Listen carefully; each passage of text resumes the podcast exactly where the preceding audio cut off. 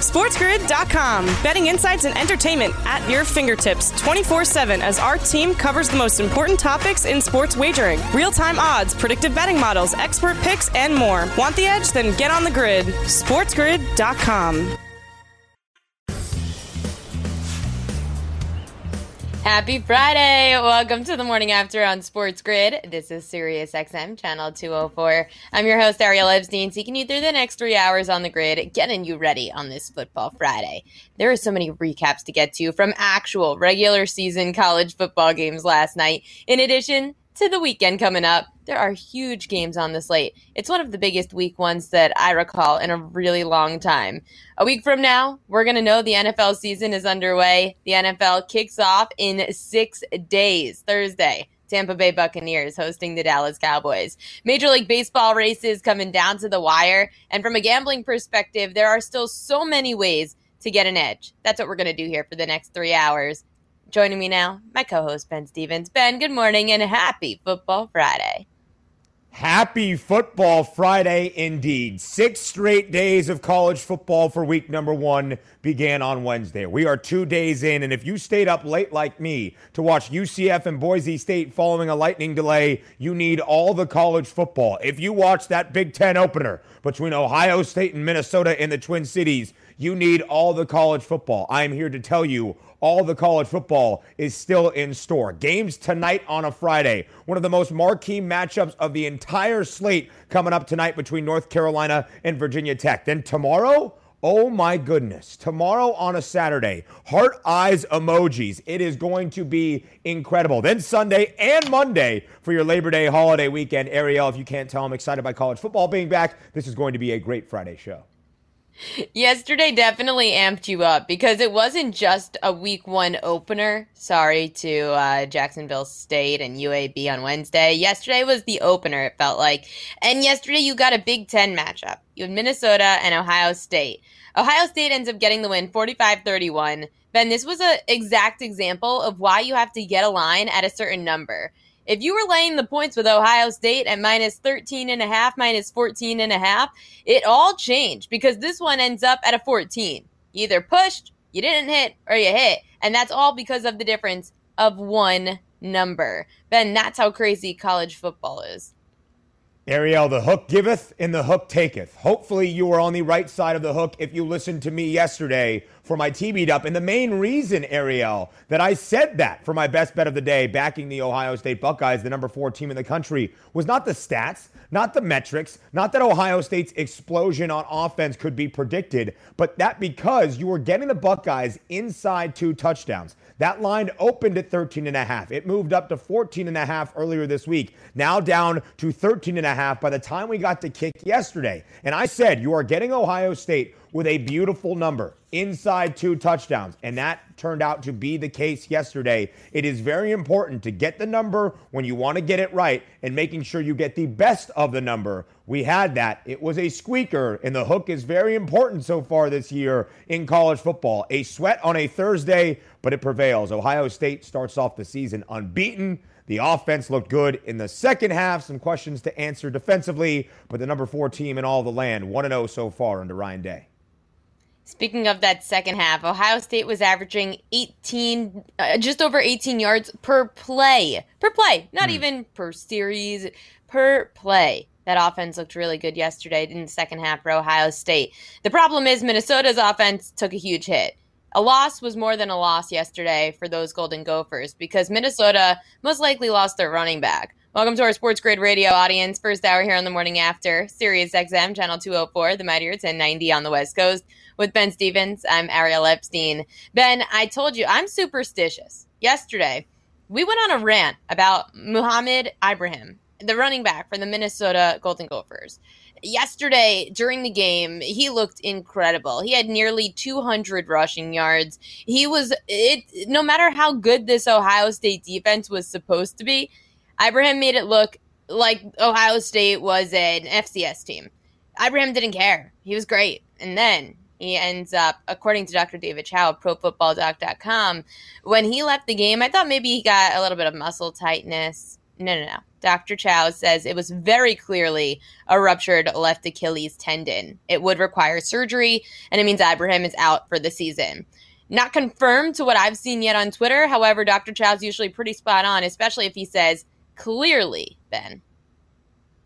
You could see it, too, the left muscle pop in that left lower leg for Muhammad Ibrahim, who was incredible yesterday, the Big Ten running back of the year in 2020 with over 1,000 yards in just 7 games and 15 touchdowns, where he picked up right where he left off yesterday against Ohio State, who, for all the faults in the secondary for the Buckeyes, their front seven, especially their defensive line, is very, very good. And Muhammad Ibrahim, through about 2.5 quarters, had 22 carries for 139 yards against Ohio State and 2 touchdowns, including a 56-yarder on a 4th-and-1 conversion early in the first half that really changed how things looked early between Ohio State and Minnesota. So for him to go down was not only a blow for the Golden Gophers to try to rally in that game against the number 4 team in the country, but really paints a dismal picture for the rest of the year because he is their offense. Everything runs through Muhammad Ibrahim. To lose him for all the Big Ten, for all of college football, truly a very devastating start to the year for Minnesota. We wish him the speediest of recoveries.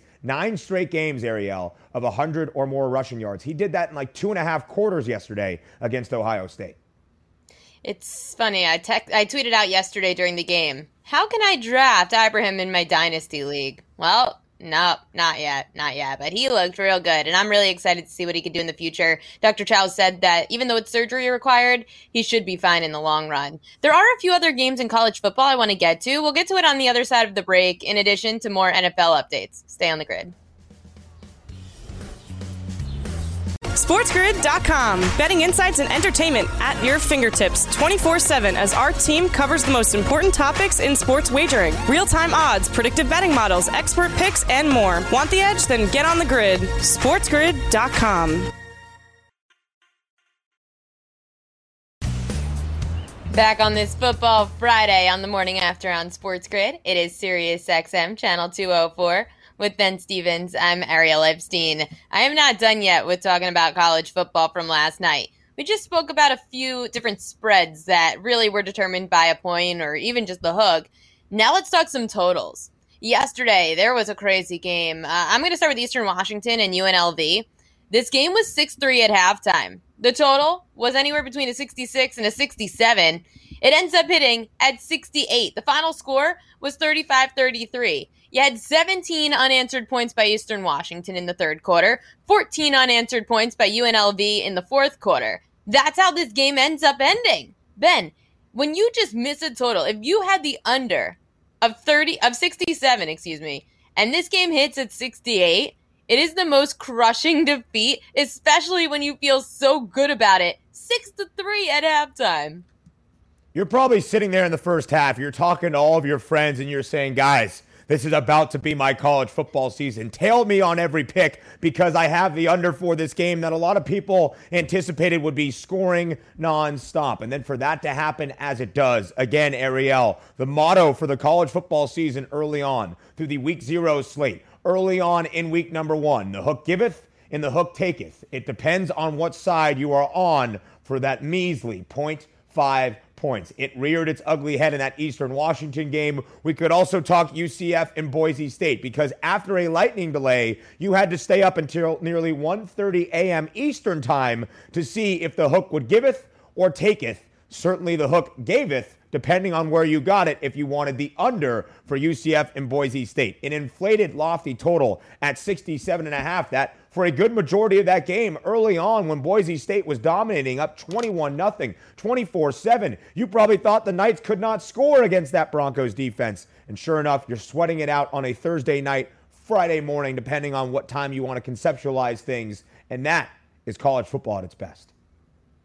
The college football had a lot of different games decided by the hook or even a point. Curious how things are going to be decided in the NFL. We do have some updates from around the league, and in the NFL, quarterback for the Indianapolis Colts, Carson Wentz, actually was on the field. He actually took snaps with first team, and that was all yesterday. First time since his surgery. Granted, this isn't all about injury. Carson Wentz was put on the COVID-19 list last week. Him, along with his center Ryan Kelly and wide receiver Zach Pascal, were all activated from the COVID list the other day. And when the teams come back on Monday, the goal is to take all the first team reps for Wentz. Practice is now mostly closed to the media, but all reports are positive.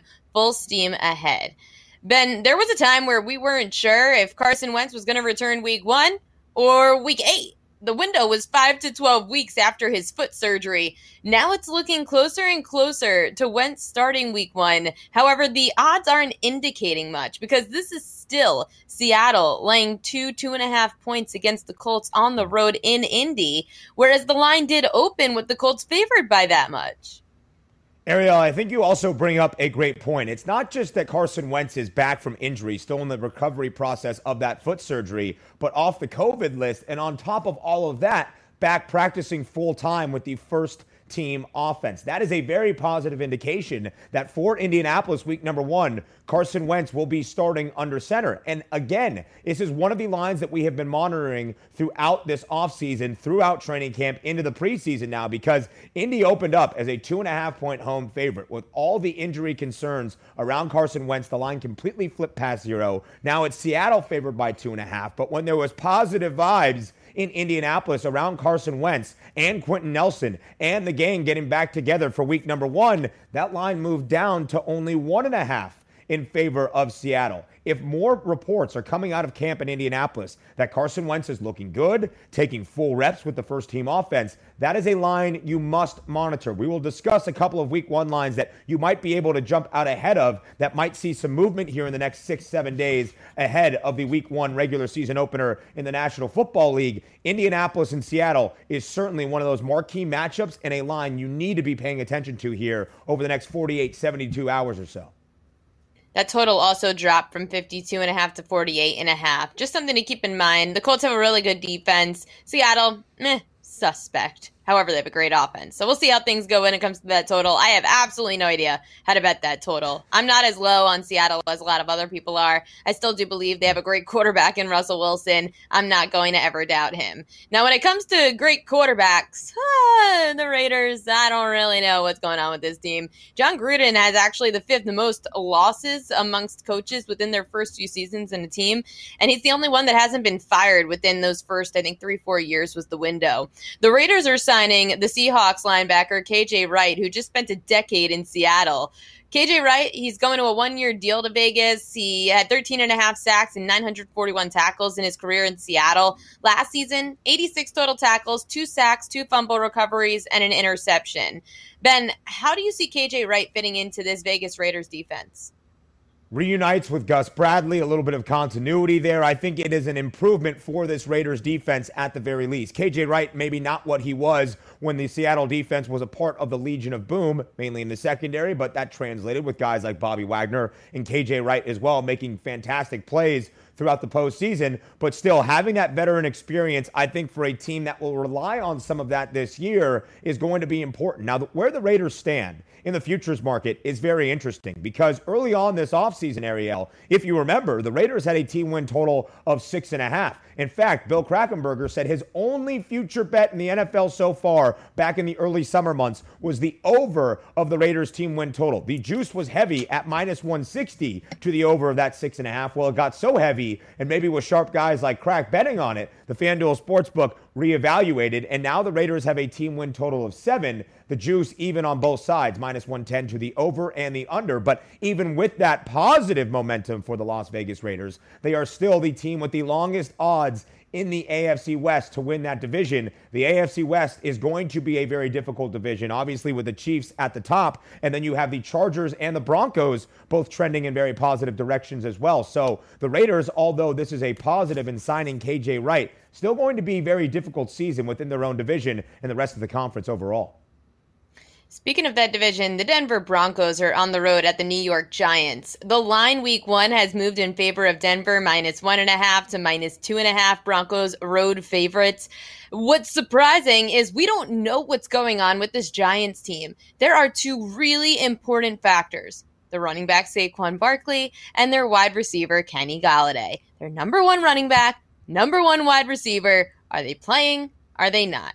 The Giants actually had an update yesterday saying that Saquon Barkley, Kenny Golladay, Sterling Shepard, Darius Slayton, Kadarius Toney, and Kyle Rudolph, their tight end, all were working in full pads during the media viewing period. Barkley actually took light hits for the first time since coming off his ACL surgery. He didn't take any hits to the ground. Luckily, they didn't, get too rough on him. However, he was in Thursday's padded practice, the closed portion as well, and was taking some initial light hits, Ben. Very, very good reports out of Giants training camp. All those people that you mentioned, Ariel, will be the linchpins of this offense for Daniel Jones and the New York Giants. So to have Saquon back on his road of recovery from the torn ACL last year, at least taking some pops, some physical contact at practice, his first padded practice really in his return process, I think is a very positive indication. And then when you add guys back like Kenny Golladay, Kadarius Toney, Sterling Shepard, Kyle Rudolph, the list goes on and on. Those are all the weapons that Danny Dimes will have at his disposal. And if the Giants want to be good and they want to be competitive in the NFC East, cough, cough, they still have good value at 4-1 to win that division. They will need everybody on offense to be contributing. The Giants, one of the bottom 5 passing offenses in all of the NFL last year. The main concern, though, not the guys you listed in the skill positions, Ariel. The offensive line for the G-men needs to be a lot better this year, and the preseason was not kind to that offensive line. No, especially being one of those top 5 units of allowing the most sacks to their quarterback last year. They're up against a really tough front 7, especially the linebacking core in Denver with Von Miller and Bradley Chubb. Coming up next, we're going to talk Major League Baseball from a gambling perspective. You're listening on Sirius XM, Channel 204, the SportsGrid Network.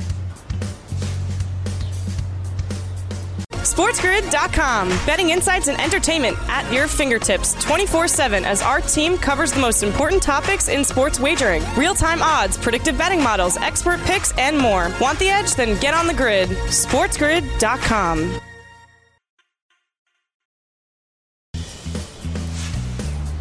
Back on the morning after on Sports Grid, it is Sirius XM, Channel 204. With Ben Stevens, I'm Ariel Epstein. Major League Baseball kicks off their Labor Day weekend, this weekend, and we couldn't have asked for a better matchup.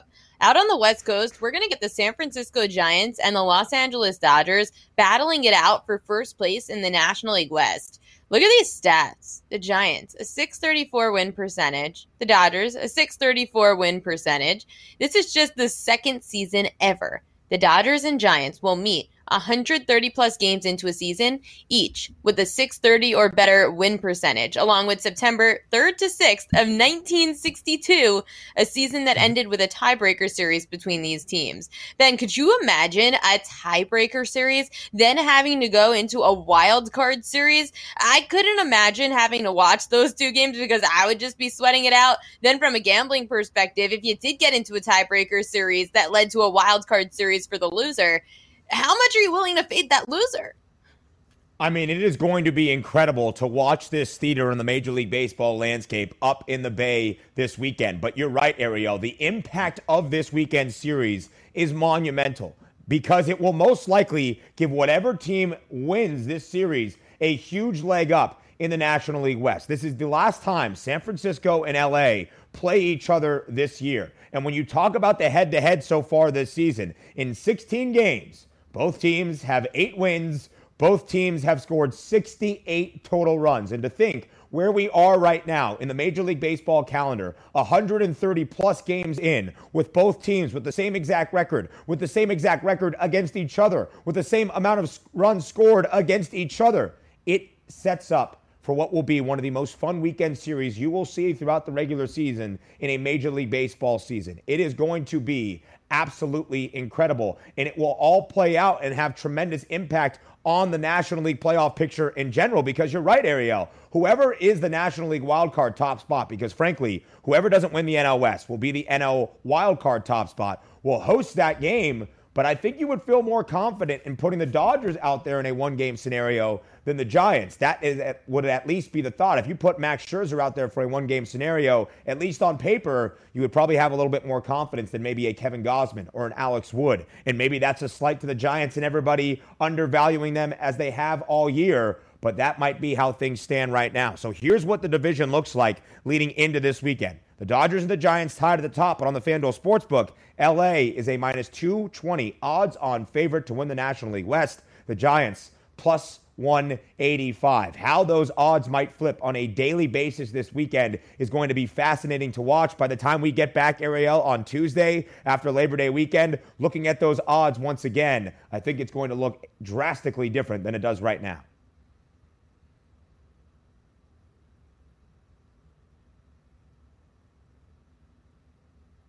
Oh, sorry. A little technical. Oh, there she is. The dog's barking right now? No, I don't know why that was muted. But anyway, I must have hit it by accident. Yeah, technology. I am very curious about this series between San Francisco and LA because trying to find an edge, it's going to be tough. Like, if I had this series between the Dodgers and Padres, I love TriBet too. I love betting on it to be decided by 2 runs or less because they've been playing close games. San Francisco and LA, when I tried doing that research, I wasn't as sure of taking TriBet too. It's going to all come down to pitching matchups, and we'll try to give you the best breakdown in Hour 3 during happy hour of this game. From more recaps of around the league, yesterday in the National League, the Philadelphia Phillies, they're continuing to hold on to their hopes of a playoff berth. They're only a game and a half back of the National League East behind the Atlanta Braves, and the Phillies won 7-6 yesterday against the Nationals, catching in at -168. The total 8.5 goes over. The Phillies win 6 straight games and 7 of their last 10. Ben, this was a team that was close to 4-1 to make the playoffs preseason. Philadelphia has to win their division to do so. How confident are you in this Phillies team? Well, this Phillies team is streaking once again. They got to the top spot of the National League East earlier in the month of August by winning 8 straight games. Now 6 straight wins, and to think they rallied from down 6 to do it yesterday against the Washington Nationals. It seemed about a week ago that the Atlanta Braves were running away with this division. They were a -600 favorite to win the National League East. Now those odds looking differently as well. Atlanta -310, Philly +270. The Mets aren't necessarily out of the picture yet either at 16-1 to win the National League East. And when you look at the standings, Atlanta with a 2-game lead at the moment, bouncing back last night on the road against the Colorado Rockies, although the run line did not prevail. But the Braves have had a very tough stretch against the Giants and the Dodgers on this West Coast swing. To get a win last night was crucial. But you have Philadelphia streaking, winning 6 straight games. And as we're about to discuss, the Mets also on a winning streak of their own, closing in on that top spot in the National League East, now only 5 games back of the Atlanta Braves. The Mets beat the Marlins yesterday 4-3. There was actually some uplifting news about their closer, Edwin Diaz, who yesterday, after blowing 3 consecutive saves in mid-July, ends up fighting back in the month of August, and he's looked pretty good. He's 9-for-9 with a 1.13 ERA, 23 strikeouts, 3 walks, and a 113 opponent's batting average against him. The total in this game stays under for the Marlins-Mets game again. 7.5 is where it closed. 7 is where the total hit. And the under is 64.5% at Citi Field again, Ben. So between the closers getting the job done, that also helps with this under trend at Citi Field.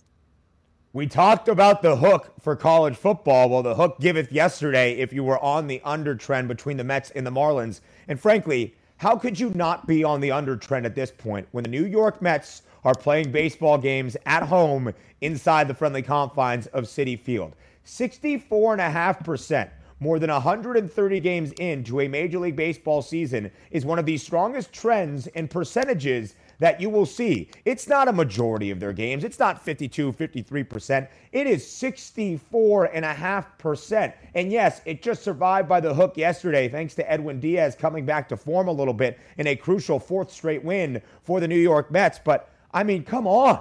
Ariel pretty much highlights it each and every day on this show. 64.5% is one of the stronger trends you will see. The Dodgers have the 2nd highest under percentage at home, and that's at 59.4%. So the Mets are more than 5% stronger when it comes to unders at home than even the 2nd most unders at home, and that's the Dodgers at also a really good trend. So always something to keep in mind when the New York Mets are playing baseball games inside Citi Field. That's where you might want to start your handicapping when you look at the Mets. Switching over to the American League East, the Boston Red Sox beat the Tampa Bay Rays by blanking them, winning 4-0. The Red Sox were +136 on the money line. Boston has now split the series with Tampa at 2 apiece. The total stays under 8. Now, the Sox are 77-59, finishing their road trip 4-2. They trail the Yankees by 1.5 games in the wild card race and lead the Athletics by 2 games. Ben, this is important because I've stressed this multiple times on the show already. Whoever is in that wild card game does not want to be the away team. If you're especially the Yankees, Red Sox, you do not want to be a division rival having to go to your division rival. Not only division rival, your rival. The Yankees, Red Sox is the biggest rivalry in baseball, even though I still argue recently it's the Padres and Dodgers. But anyway, the Yankees and Red Sox, you did not want to be the away team in a winner-take-all wildcard game. No, not at all. And the Boston Red Sox just a few days ago, Ariel, going through a COVID outbreak within their clubhouse, losing 2 straight to the best team in the American League in the Tampa Bay Rays. It seemed like the Red Sox were about to start a slide at a very crucial juncture of this MLB season with key players out due to that COVID-19 outbreak they have had within the clubhouse. But to rally back and win 2 straight against Tampa, to split the series, doing so in an impressive way yesterday with Eduardo Rodriguez and Garrett Richards combining to look really, really good against that vaunted Tampa Bay offense, who has been the best offense in all of Major League Baseball since the All-Star break, I think was very impressive and reassuring for any Red Sox fans and backers out there. So now just a 1.5 game difference between the Yankees and the Red Sox for that top spot. Maybe more importantly as well, Boston continuing to keep pace with that second and final spot, 2 games ahead of the A's right now. There really hasn't been much movement in the futures market, as has been indicated by this. The Rays still at the 3rd shortest odds to win the American League pennant at +350. Speaking of teams from the American League East, the New York Yankees +370, just 20 cents behind them. The Red Sox, the 5th shortest odds, but a far gap, Ariel, between the Yankees and the Red Sox. +370 for New York, +1,200 for Boston, maybe showing that, like echoing your point there, having home field advantage in a 1-game playoff in that NL or AL wildcard game is going to be incredibly, incredibly important. That's why you're seeing such a drastic drop-off from where New York is at +370 to where the Red Sox find themselves at 12-1 to win the American League pennant. I also just don't believe that the book has any faith in this Red Sox rotation, especially when going up against a healthy Houston Astros team, the Tampa Bay Rays lineup, both teams that are top 10 when it comes to OPS and pretty much every offensive metric all year. The Yankees also, if they were playing at home in Yankee Stadium, the way that the Yankees have been playing in the second half, one of the hottest teams in baseball, the book just doesn't have faith in this Red Sox starting rotation. The book has been right so far on certain question marks we've had. Just going back to the Dodgers, they would not put the Dodgers in plus money. They continued. Even when the Giants had the best record in baseball all year, the Giants were in first place by 3-4 games. The Dodgers were still in minus money. Now they are the overall favorites. The Boston Red Sox, on the other hand, Ben, this was a team that the book booked as the 4th worst team in the American League East. Preseason, it was the Yankees, the Rays, the Blue Jays, the Red Sox, the Orioles. If it does get to the point where the Red Sox are 3rd or 4th, we could just sit here and say, wow, the book, great job. Even though they did get the Yankees wrong, because the Yankees, I just don't think, are going to be catching up with the Tampa Bay Rays. Coming up next, we're going to be welcoming in from the Triad down in the Carolinas, Sports Talk radio host for WSJS in the Triad, Josh Graham. We're going to talk ACC football and whatever else he likes on the board for college football this weekend. Stay on the grid. SportsGrid.com. Betting insights and entertainment at your fingertips 24/7 as our team covers the most important topics in sports wagering. Real-time odds, predictive betting models, expert picks, and more. Want the edge? Then get on the grid. SportsGrid.com.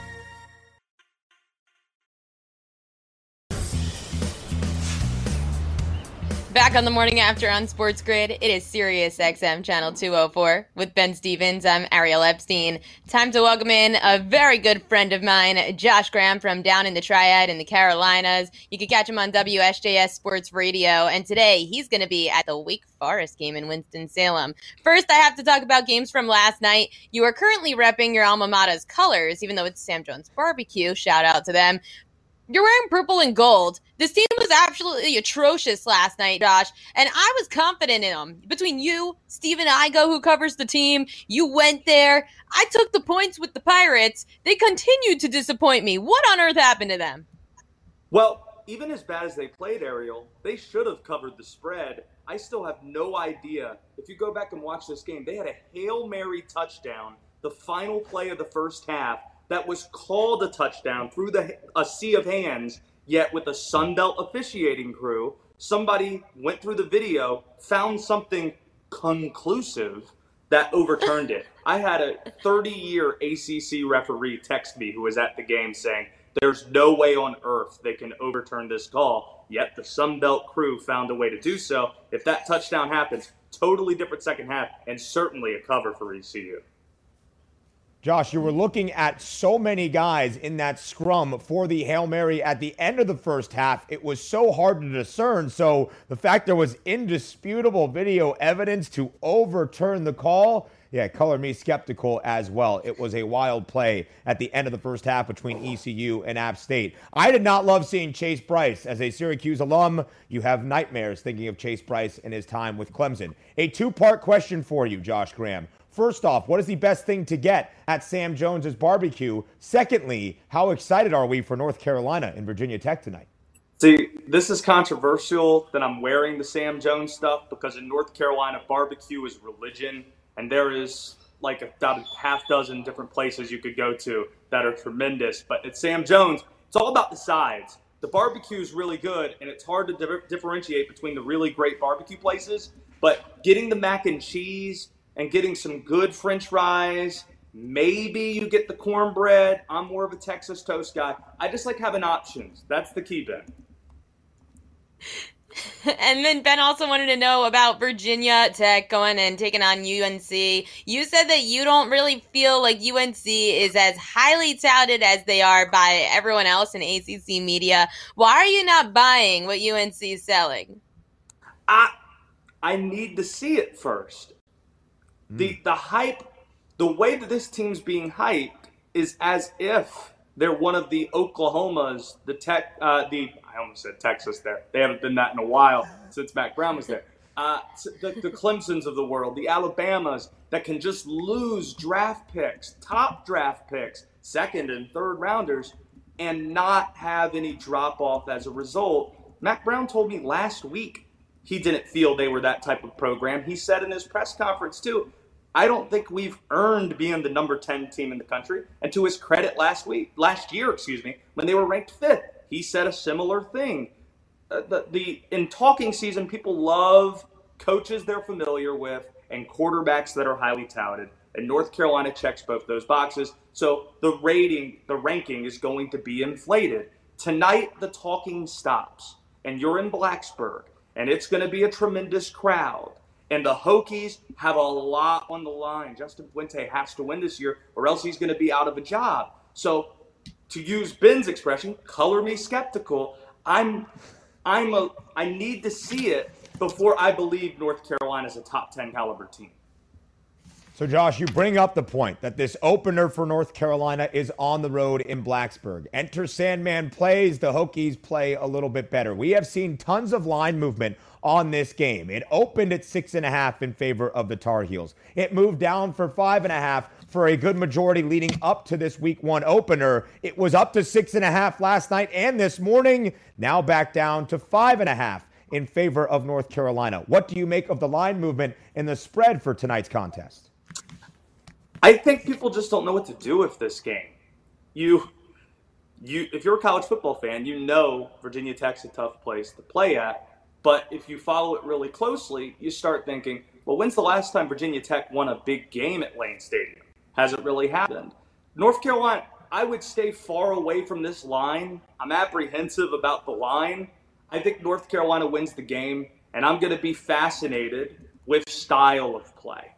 If North Carolina wins impressively, then the Heisman campaign is going to take off for a guy like Sam Howell.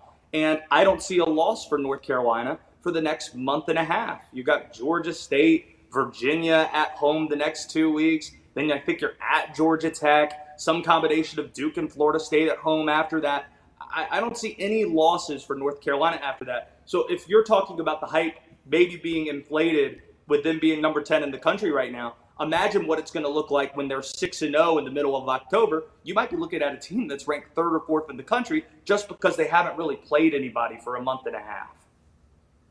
Opponents always important to look at when looking at those rankings. Josh Graham from down in the North Carolina area, down in the Triad, WSJS Sports Radio. Josh, talking about the game that you're going to tonight. Wake Forest is hosting Old Dominion. Wake Forest laying 31.5 points. The total sitting at 61.5. How confident are you in Wake Forest to cover a 31.5 point spread? Confident. Wake Forest is lay the points. I know it sounds like a lot, and you're talking about Wake Forest, but consider this. Last week, we saw UConn, what it looked like when they opted out of a football season, and we hadn't seen them since 2019. They got boat raced 45-0 against a team that wasn't even a Power 5 school. Wake is a Power 5 school that's been to 6 consecutive bowl games. They're trying to go to a 7th. Dave Clawson's one of the most underrated coaches in the country, and you're facing a team that opted out last year. And to compound that, they have a head coach in Ricky Rain, who's coaching his first game at ODU. He was hired as the former Penn State offensive coordinator after the 2019 season. So it's his first head coaching. It's his debut as a head coach, I should say.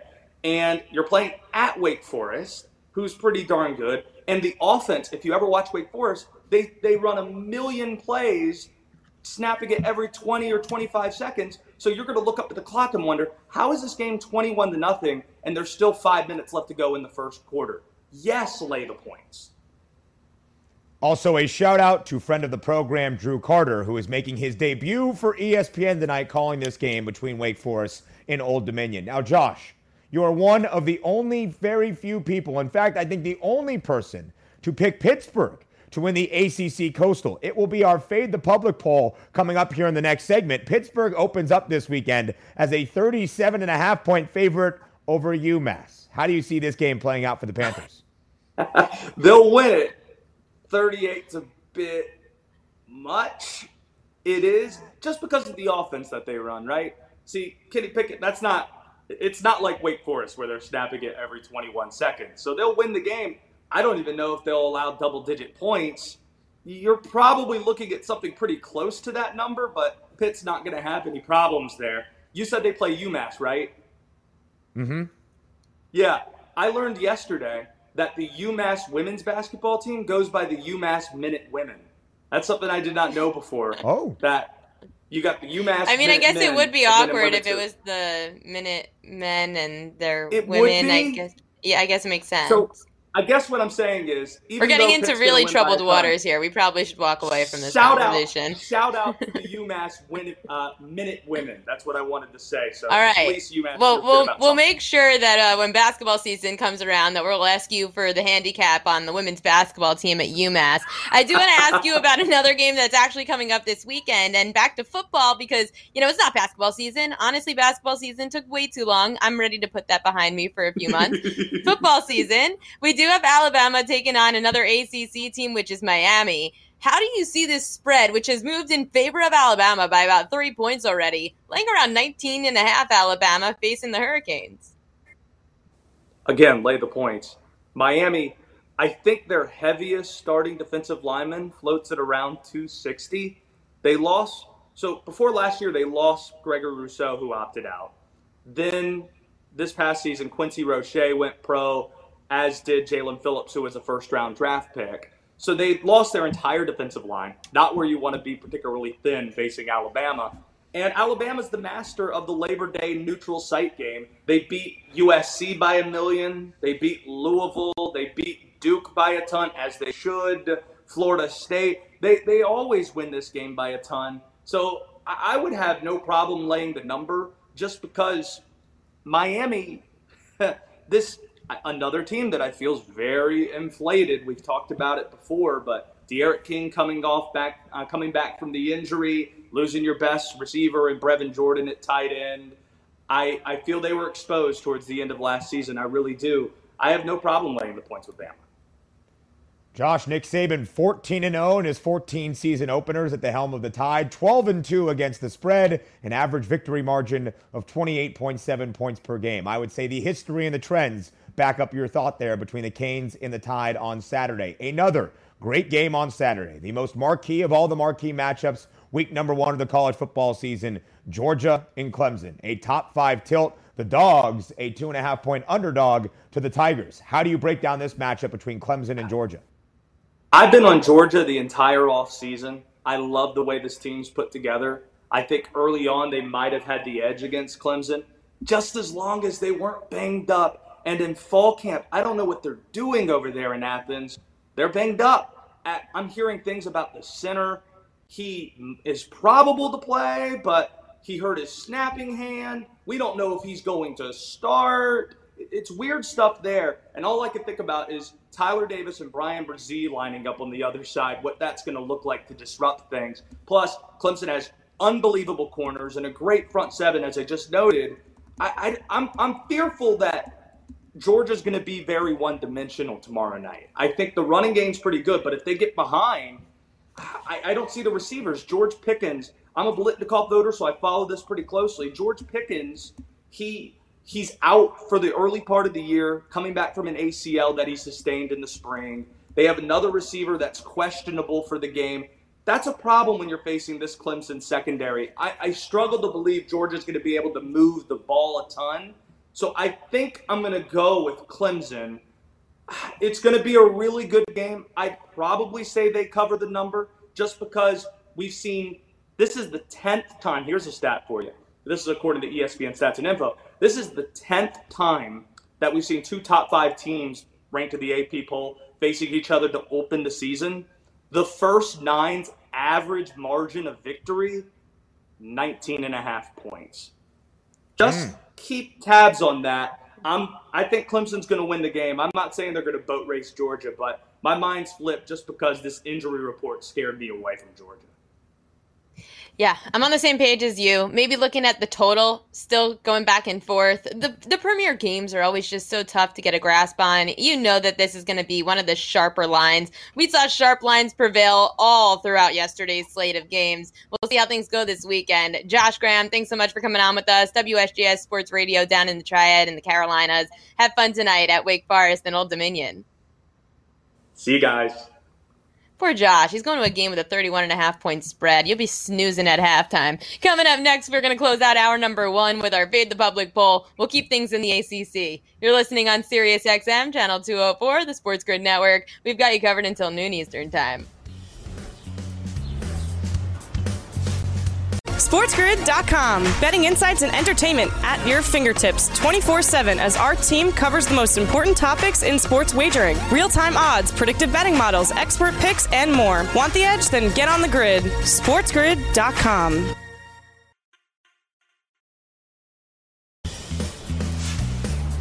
Back on the morning after on Sports Grid. It is Sirius XM Channel 204 with Ben Stevens. I'm Ariel Epstein. Let's get to our poll. It's time for Fade the Public.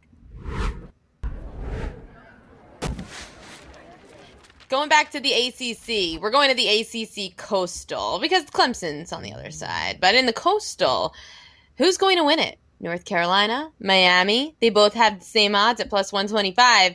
Then the other option is other. Majority says just over 57% of them say North Carolina is going to win the Coastal this year. Ben, are you fading the public? Now, let me make this very clear so I don't seem like a fraud by any means. But what I will say is I voted for North Carolina, so I guess I agree with the public. But I love Josh Graham. He is one of the best guests that we have on this show, especially when it comes to college football and anything in the ACC. Josh Graham was the only media member brazen enough to say that Pittsburgh will win the ACC Coastal Division. I love Josh Graham. I love his confidence in it. I'm going to say right now, I'm riding with Josh Graham. Pittsburgh at 10-1 to win the ACC Coastal.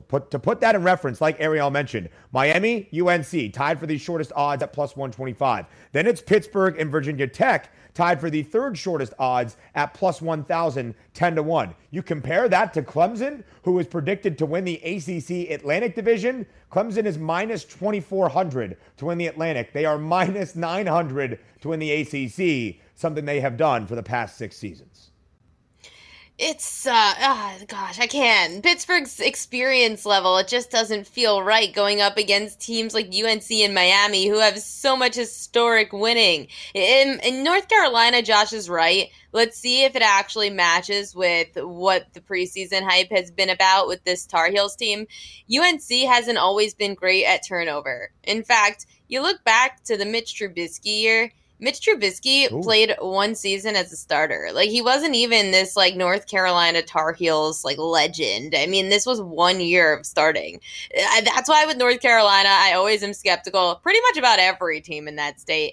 Miami, North Carolina, going to come down to that game on October 16th. Coming up next, hour number 2 here on the show, Hour of Chaos. Stay on the grid.